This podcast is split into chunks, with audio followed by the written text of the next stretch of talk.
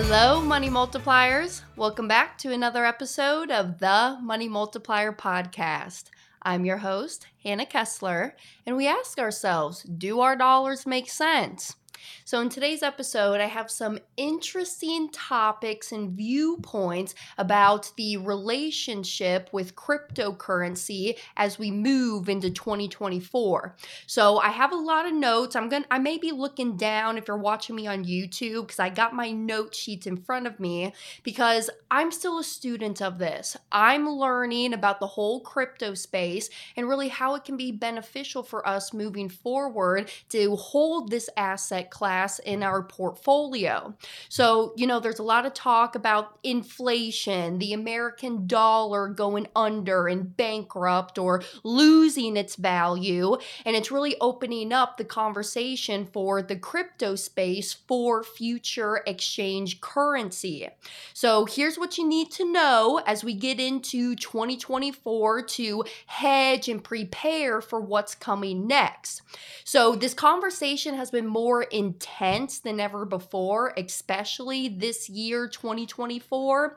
And just to preface this as well, my little asterisk here I am not giving financial advice. This is strictly educational, and this is me, what I've been learning on my crypto adventures. And I'm just a student. I'm learning more and more every day, and I just want to bring this knowledge base to my community about what I've been learning.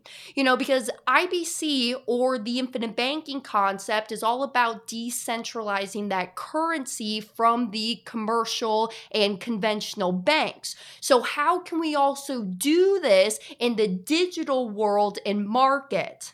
So let's dive in. So I've crafted a list here of 10 crypto predictions to happen in 2024, um, especially pertaining to Bitcoin. So BTC Bitcoin there has been some talk about the Bitcoin ETF to be approved in 2024. So Bloomberg is predicting for this to be approved early quarter one this year, and the SEC is to approve or reject the ETF applications. BTC is about to hit a new all time high in 2024. Experts are predicting that this will happen even if the SEC does not approve of the Bitcoin ETF. And Bitcoin is actually uh, prepared to hit close to $80,000 before the end of 2024. And in theory, this could actually even go higher in 24 if the Bitcoin ETF is approved by the SEC. Now, Bitcoin halving to push Bit, Bitcoin even higher, to push that BTC even higher. And Bitcoin halving, just so my folks who aren't familiar with this space, because I personally, when I first heard about that, I was like, what in the hell is halving? You know, so Bitcoin halving is a process whereby the Bitcoin mining reward is cut in half to reduce the number of new coins entering into the network. So, this increasing due to the decreased supply of BTC. And, this is kind of just basic economics understanding, right? Where if the supply decreases and the demand is still there, the demand is high, then the cost will still remain high as well. We will also see the first narrative of the first crypto bull market happening in 2024. Um, Ethereum, you know, Ethereum, the de- Dencun upgrade, I think I'm pronouncing that right. Dencun upgrade will be adopted in 2024, and this is to significantly increase the scalability or the speed while lowering the transactions cost. So, this is actually like the second big upgrade that Ethereum has gone through since its inception. Now, another topic too stable coins will start to be used for payments around the world in 2024. Now, for my folks listening, what are stable coins? Well, stable coins are a cryptocurrency whose value is pegged or tied to that of another currency commodity, or financial instrument. So, you know, stable coins are aimed to provide an alternative to the high volatility of the most popular cryptocurrencies. That's including Bitcoin, BTC, which has made crypto investments less suitable for common transactions. So, here's kind of some key takeaways. The stable coins are cryptocurrencies that attempt to peg their market value to some external reference. Stable coins are most useful than more volatile cryptocurrencies as a medium of exchange. And stable coins may be pegged to a currency like the US dollar or to the price of a commodity such as gold. You know, these stable coins are to pursue price stability by maintaining a reserve asset as collateral. So these stable coins continue to come under the regulators given the rapid growth of about 128 billion billion with the B market and its potential to af- affect the broader financial system. So we're going to see a lot of talk about this especially in big publicly traded companies happening and what's on their balance sheets coming up in this next year. So mainly it's the non USD stable coins. So after this update, the Dencun update, uh, Ethereum will be able to be used for exchange payments. So the USD could compete with local domestic currency and what is interesting is, is that the stable coins are backed by US government debt. So what that means is, is that when you buy a stable coin, you are subsidizing the government spending behind the scenes. And I thought that was a little interesting as I've been furthering up my knowledge on this. So, you know, some governments will also start using BTC as an international trade in 2024. You know, Iran and Russia, they have been the early adopters and starters of this. And I believe this will spike in popularity because governments want to use a digital currency that they know is incredibly neutral. So, you know, there is talk that this may be adopted as a new reserve for currency as well. Central banks will be able to hold crypto on their balance sheets starting in 2025. So, common for BTC to be held by publicly traded companies on their balance sheets. That, as I mentioned, is coming in 2024. And publicly traded companies is now possible possible for them to report the unrealized gains on their holdings along with their losses. So this may result in, into some FOMO, right? FOMO, fear of missing out, coming into this new year. So here's kind of like the pro standpoint behind this. You know, why companies are wanting this on their balance sheets is because it's hedging their currency risk aka inflation, devaluing of the US currency. And alternatively, like the con to it is if they see this as a risk asset, then they probably won't be adopting. They want to hold something that's stable and that they can manage safely within their portfolio.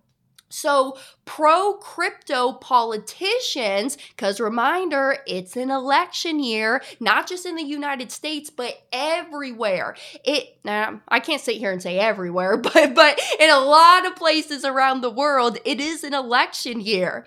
And pro crypto politicians will be elected around the world in 2024. And huge elections are happening this year, not just in the United States.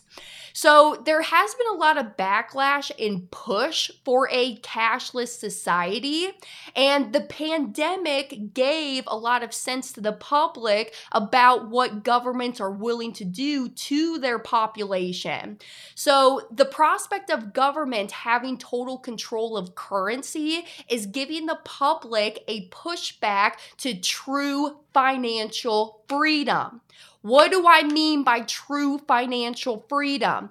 You having your money and you being able to spend it how you want, when you want, and for whatever you want. So, honestly, y'all, I'm giving you all these facts because the education is out there and you need to educate yourself. I've actually myself, I've been putting a lot of pushback on crypto and kind of putting it in my back burner because it was just my lack of knowledge, my lack of education, and I wasn't doing my own homework to go out there and really research up on this stuff. And so now because I understand and I've been reading more and more about this and money mechanics and everything in between, I'm wanting to really be in the know because if you're informed, you'll know what to do quoted by Nelson Nash himself. So here's some myths about Bitcoin cryptocurrency or BTC. You know, Bitcoin is too volatile to be a store of value. You know, it trades without intervention right? The government doesn't like that. They want to be up all in your business looking up your dress. However, the volatility could fall to the same level as the US dollar in 10 years if this adoption is gained by the SEC. And what it is and measuring its true value. So take the power to control money away from the central banks and governments. That's why folks are so gung ho about this cryptocurrency because it's you taking back the control. What do we talk about within the infinite banking space all the time? It's all about you controlling your monies. So, this currency, it, it, it's us taking back that control, and all currency, in my opinion, is considered volatile. Remember that hidden tax we called inflation? What is happen- happening to the US currency right now? Do you recall from a few weeks back my grocery store episode where I was talking about grocery store prices and the rise of goods and commodities of what's happening just here in America. So, in my humble opinion, all forms of currency is going to be volatile, and you can't really dictate or control how that's going to happen. So, you can only control what you can control for yourself and your family. So that was one of the myths. You know, Bitcoin is just too volatile to be a store of value. Here's another one BTC has failed as a means of payment which we have been seeing that, right? You can't just go out to Walmart and pull up with your shopping cart with your paper towels, toilet papers, eggs, bagels, whatever you're purchasing, and go up to the Walmart cashier and say, hey, here's my Bitcoin. I want to buy these goods. You can't do that here in America. So the SEC has purposely not approved of this as a means of payment quite yet. So BTC is taxed as well as property in the United States. And why businesses aren't really adopting this is because it's a lot of bookkeeping, a lot of more headache than what they got to do already. And so when you go in and you hold these Bitcoins on your books, you need to track the gains and the losses. And this reason is why it's not being adopted by common people in publicly traded companies quite yet. And, and, to be honest, too, like a little note, like the infrastructure is just not there. You know, it's very early on in the adoption stages. And so that infrastructure is just not there for it. And I believe this is being improved every single day. Now, here's another one. Bitcoin is wasteful and bad for the environment due to the energy machines used for Bitcoin mining. You know, this does use a lot of energy, and is it worth it? And to be honest with you, I think I think the answer is really based on the person that you ask. You know, financial freedom is to transact freely. And how does this happen with our current financial energy? You know, it's actually argued by some folks that clothes dryers use more energy than Bitcoin mining. And they even argue that sometimes it uses less energy. You know, Bitcoin mining uses uses flare gas, and that gas is going to go into the environment anyways. And they're also arguing to the standpoint that BTC is deflationary, where folks are more likely to save rather than spending that money. And I think right now we've kind of seen this over the pandemic pandemic and those stimulus checks that were being pumped out to every single family is, is that we have an overconsumption of goods. And this overconsumption of goods allows for more trash and litter to be left in the environment as well, which is not great for the environment. So, another standpoint I just kind of want to talk about is, is that BTC will be replaced by a competitor. So that's kind of a myth that folks are talking about. And it's kind of funny because a lot of these myths I'm talking about, you will hear them in the noise of mainstream media, the big head honchos up there. And so the folks are thinking that BTC will be replaced by a competitor. However, most of crypto's market cap is BTC. So a lot of the cryptocurrencies and, and folks who hold those crypto currencies, lack of better words, is Bitcoin. So it's that top dog when we're talking about cryptocurrency. Now, also, Bitcoin is not backed up by anything. That's another myth that people are talking about. It's and and here's kind of the research that I've done on this because again, like I mentioned, I am not an expert in this area. But what I've read up on is is that Bitcoin is backed by computer code and participants in the blockchain. These are the ones that you see most often in the mainstream media. You know, and the important thing about this like I mentioned over and over again in today's episode is is that it's important to research this stuff and give yourself that education that you need and you deserve. And a, a channel that I would really look into, they're called Coin Bureau. So I really enjoy listening to them on their YouTube channels. So if you're somebody who is in the crypto space and trading or just wanting to get more into this, I would really go check out their channel. Now, here's some truths. Here are some truths about Bitcoin. You know, folks are saying, well, a bug in Bitcoin's code could render it worthless. And yeah, a bug is possible. With a global network of miners, I think a bug is possible. And so these bugs actually have happened in the past 2010 and another one in 2013. But since 2013, Bitcoin has not had any technical issues since and has been up 99.9% since then. That's huge. And well, what happens then if, like, our fiat currency, you know, the American dollar, it's fiat currency, fiat currency meaning that it's not backed up by anything. Well, what happened to the fiat currency of the American dollar when it was no longer backed up by gold? It's true. When you put that dollar back into the free market and you have the public choose whether it's worthless or not.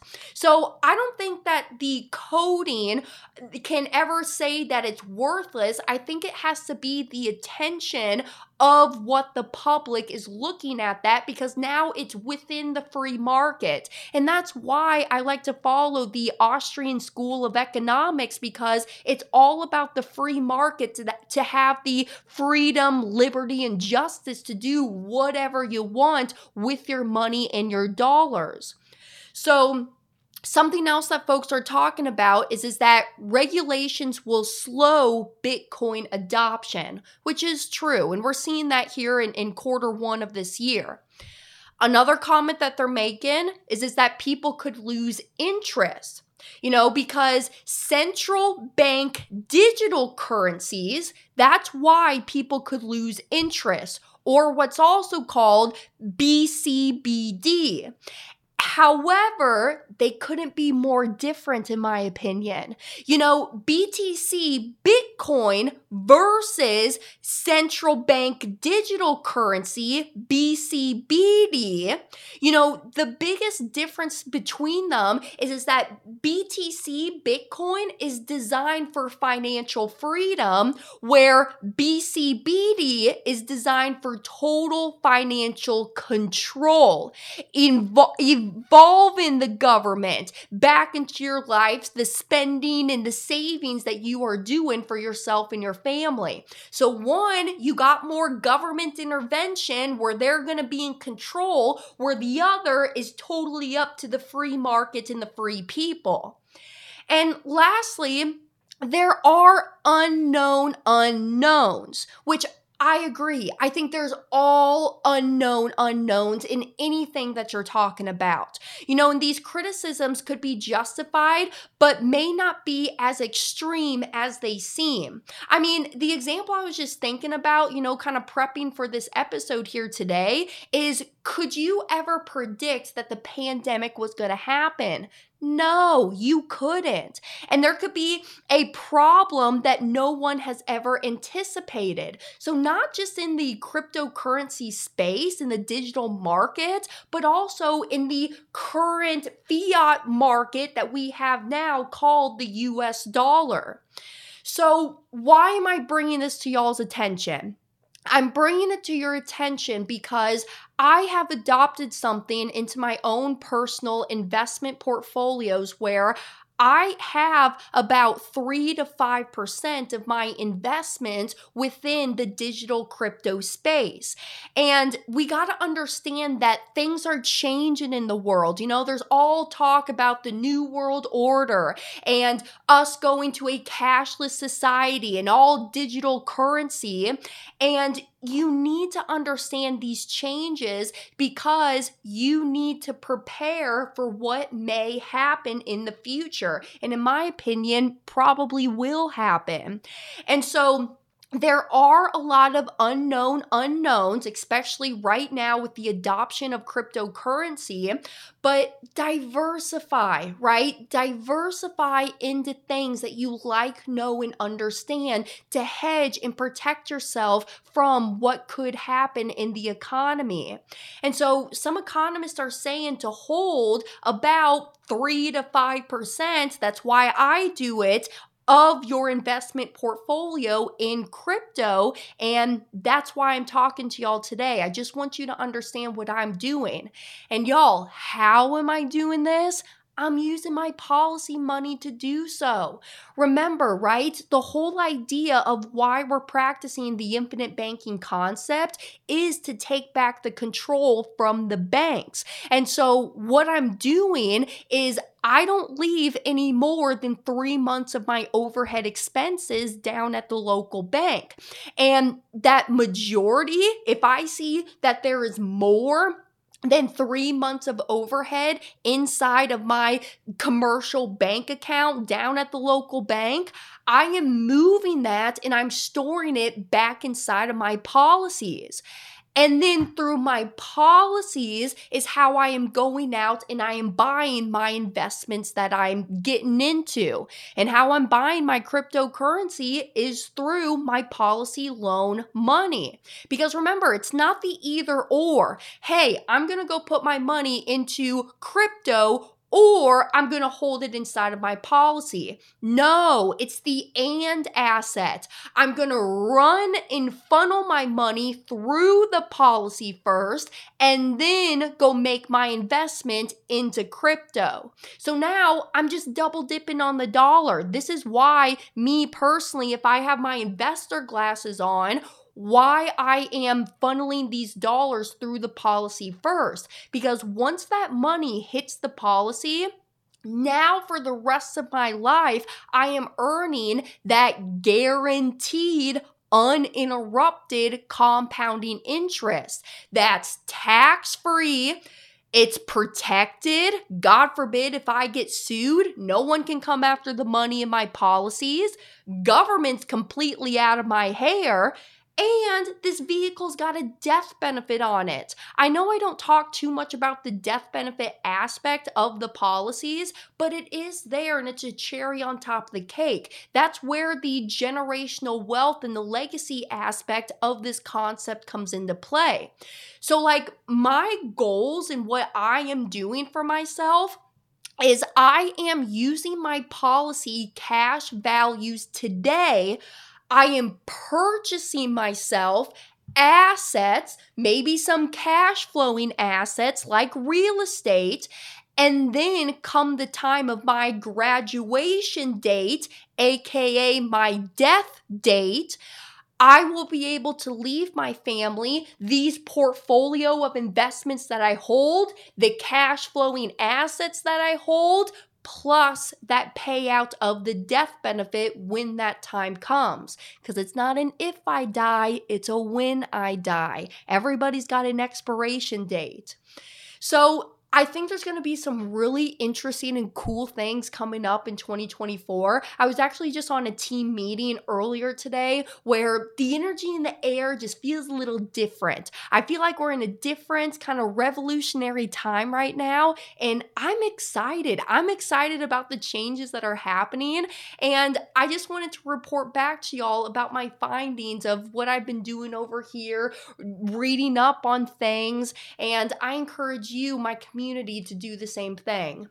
So, if this is your first time also hearing about the infinite banking concept, go read this black book, Becoming Your Own Banker by R. Nelson Nash, or you can even go to our website, themoneymultiplier.com, forward slash presentation and you can get all of the basic understanding and knowledge of what is IBC, how are we practicing it, why are we doing it, what even is it, and you'll get more information over there. And stay tuned. Every single week I am here. Every Tuesday I upload a new episode. I am always up for suggestions on topics y'all want to talk about with me or I said that a little odd. I meant topics that you want me to chat about. There we go.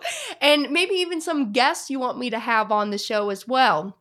So 2024 is going to be a great year. I got a lot of upcoming travel, live speaking that I'll be doing and classes I'll be teaching and a lot more Zoom webinars as well. So if y'all were out for my uh, Saturday uh, this past month, I hosted the Wealth Building Boot Camp for Millennials, myself and Jonah Dew, who's a mentor on my team. If you go look him up, he goes by the Banking Bros on YouTube, TikTok, and Instagram Instagram. And so Jonah and myself, we had a great time teaching to the community and uh, just having those one on one conversations with each other.